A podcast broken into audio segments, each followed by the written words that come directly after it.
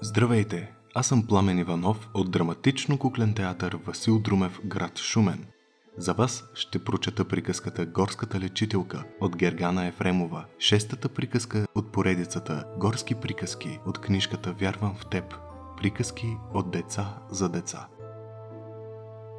Тази сутрин катеричката веселка се събуди без настроение. Заслуша се в свирещият януарски вятър отвън. Спалнята й беше в най-високата част на дънера, точно под клоните. Като се замисли, че трябва да слезе по тясната стълба до всекидневната, за да запали печката, а шишарките за горение бяха на свършване, тя взе решение да остане в топлото си легло. След половин час прекаран в мечти за пролетта, Веселка си спомни за баба си. От нея беше научила много неща. Как да разпознава билките, как да прави отвари, как да лекува горските си приятели и най-вече как да преборва дни като днешния с работа. Мобилизира се, отхвърли завивките и се захвана с ежедневните си задачи. До обед беше свършила много. Печката бомтеше, ухаеше на лешникови корабийки, а тя пиеше чай от жълт кантарион за повишаване на настроението и преглеждаше тефтера си с билкови рецепти. В този момент на вратата плахо се почука. Влизай, който и да си, от гости не ме е страх, провикна се веселка. Вратата се отвори и в хралупата заедно с ледения вятър се шмугна мишката розичка.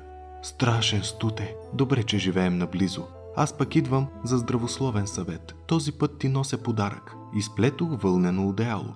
Искам да ти благодаря за грижите и помощта. Откакто се преместихме в гората, подгонени от строежа на новия път, за миг не си ни изоставила, подхвана срамежливо розичка. Сяде, ще те почерпя кораби и хвойново кафе. Как са ръцете? Сигурно са по-добре след като пак си подхванала плетките. Ах, какво е шарено това одеяло! Не мога да му се нарадвам, забъбри катерицата. Добре съм аз, мехлемът свърши работа. Нали и в него стрита хвойна слагаш, а чаят ти от листа на боровинки е направо вълшебен. Дошла съм за децата. Много са болнави и нямат апетит. Храната намаля, не мога да им предложа голямо разнообразие. Зимата е най-тежкият сезон за дребните горски животинки. Запасите им обикновенно свършват през януари. Трябва да се прибягва към странни диети, да се ядат необикновени неща. Веселка напълни фуния от стар вестник с сушена куприва и като е подадена притеснената мишка обясни. Ще им даваш сутрин в кашата да се подсилят. Скоро ще започне прясна да набожда, ще те заведа и да си набереш. Ето и малко букови ядки. Лешниците ми свършиха, но тези също са полезни. След като обсъдиха всички здравословни теми, за които се сетиха, двете приятелки решиха да се разходят до кафенето на мишката Шуши. За тяхно улеснение, картицата Гинка беше прокопала лабиринт от подземни проходи. Един от тунелите свързваше хралупата на веселка с кафенето. Всъщност, това беше най-прекият път, а под земята не духаше и не валеше. Горското кафене се помещаваше в старо буре, подарено от дядо Иван Горски. На вратата ги посрещна стопанката. Добре сте ми дошли, заповядайте. Точно имам нужда от помощници. Дядо Иван донесе сутринта цяла количка с провизии. Тази есен градината дала голяма реколта. Каза, че килерът му е бил пълен, да не се притесняваме за храна. Няма проблем. Какво има да се прави, засмяно отвърна катеричката. В средата на най-голямата маса Шуши инсталира каменна мелничка и показа на Веселка и Розичка как да ронят царевицата и да я мелят на брашно. Тя в това време се зае да подрежда моркови, ябълки и кестени в плетените панери покрай стената.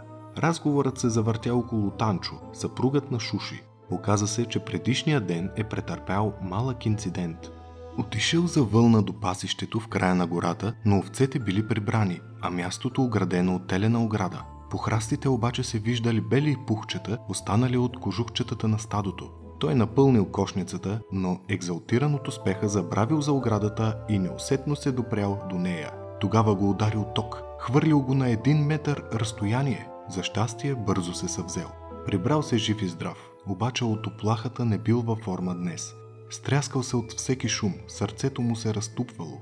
Ще му направиш чай от глоки мента. За седмица ще се оправи. Веднага даде наставление веселка. В пет след обед Розичка се сети, че много дълго е оставила сестра си сама с всички мълчугани. Разбърза се да си ходи. Шуши напълни кошница с лакомства за децата и я изпрати до входа на подземния тунел. Катеричката остана още малко да побъбрят, не и се прибираше, самотно беше в нейната къщичка. След няколко чашки шипково вино, придружени с току-що изпечени кестени, тя най-накрая се понесе към дома. Изненадата й беше голяма, когато на люлещия стол в средата на всекидневната си откри сивата катерица пират. Хей, приятелко, завърнах се. Не ми понася широкия свят. От дума по-хубаво няма, подхвана пират. Добре си ме дошъл, от две седмици те няма. Как беше пътешествието, отговори Веселка. Много интересни истории имам, но е късно. Ще ги оставим за утре.